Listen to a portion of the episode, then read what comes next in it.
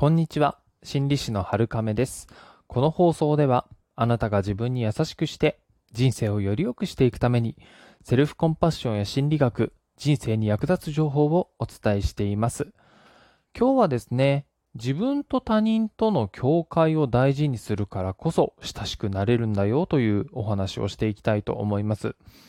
境界っていうふうに聞いて、えー皆さんはどんなイメージを持たれるでしょうか？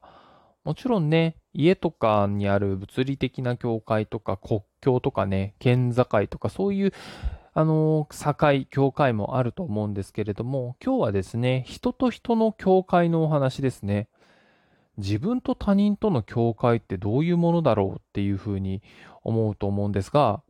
あのー境界っていう概念はですね、心理学では結構、えーよく使われまして、あの、自分がちゃんと他の人と違う存在だよっていうふうに認識している人の方が健全だっていうことなんですね。ん？これだけ聞いてもちょっとよくわからないぞっていうふうに思うかもしれないんですけど、逆に言うとですね、自分が他の人の一部である、あるいは他の人が自分の一部であるかのように認識していたり、感情を持っていると、ちょっと不具合が出やすいんですよっていうお話なんですね。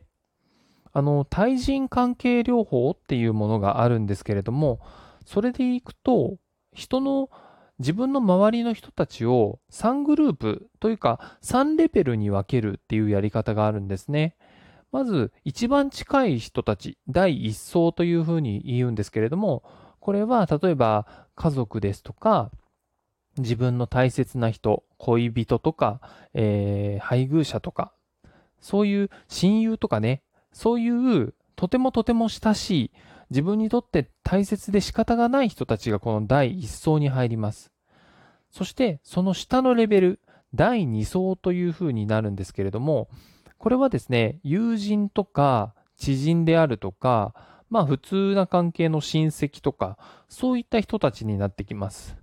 そして、第3層っていうものがありまして、まあこれが実質最後だと思っていいんですけれど、例えば、えー本当に顔を知っているだけの人とか、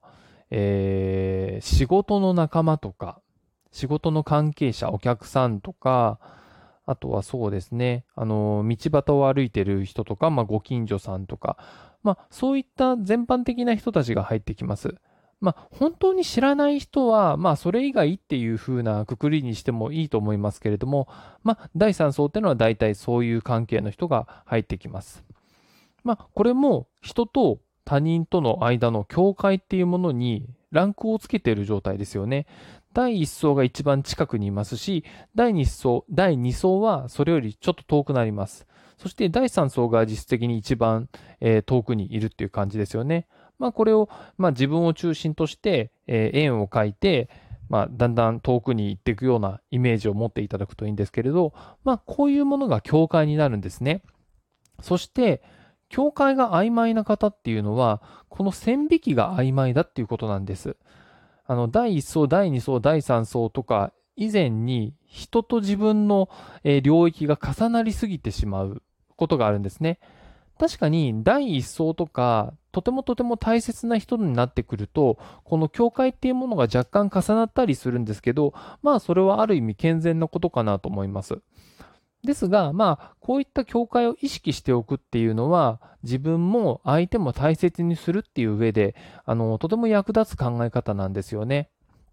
というのは、まあ、知らず知らずのうちにですね、親しくなってくると、自分の心の内を言わないでも分かってよとか、察してくれてるよね、みたいな、あの、ところが出てくると思うんですけれど、やっぱりこれは別の個体、別の生き物である以上、無理なんですね。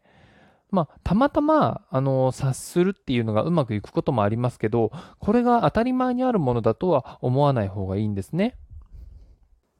なので、この境界っていうものを大事にして、あ、どれだけ親しくても自分と相手の間には薄い膜があるんだなとか、あの、細い線があるんだなっていうのをちゃんと理解して、相手の領域も自分の領域も大事にするっていうことが、あの、心の健康につながってくるんですね。で、ここからは私の考えになるので、あの、全然鵜呑みにしないでいいんですけれども、マインドフルネスでもちょっと似たようなことが考えられるんじゃないかなと思っているんですね。あの、マインドフルネスっていうのは、まあ、要は、自分のことを、あの、よく観察するような、えー、部分が多いんですけれども、自分の中でいろんな考えとか、過去とか、あの、未来、えー、そういった考えがぐるぐるぐるぐると、出てくるものをそっと置いておいて存在を許してあげるっていうところがあるんですけれども、この許してあげる本体である自分と、そういったいい考えにしろ悪い考えにしろ、頭をよぎってくる考えたちの間に、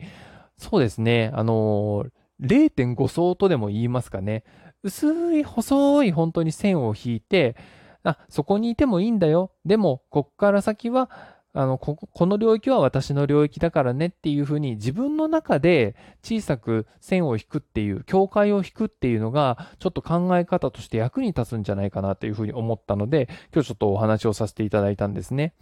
そうすると、まあ、あの、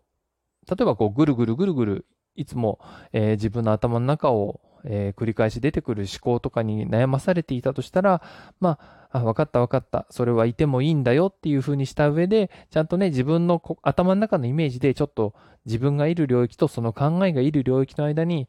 すっとね、あの、軽く線を引いて、そこがあなたいていい場所だからねっていう風にして、私はここに、ここに居場所があるからねっていう風にして、まあ自分のやっていることに集中するとか、呼吸に集中するとか、そういった方法が役立つんじゃないかなと思ったりもします。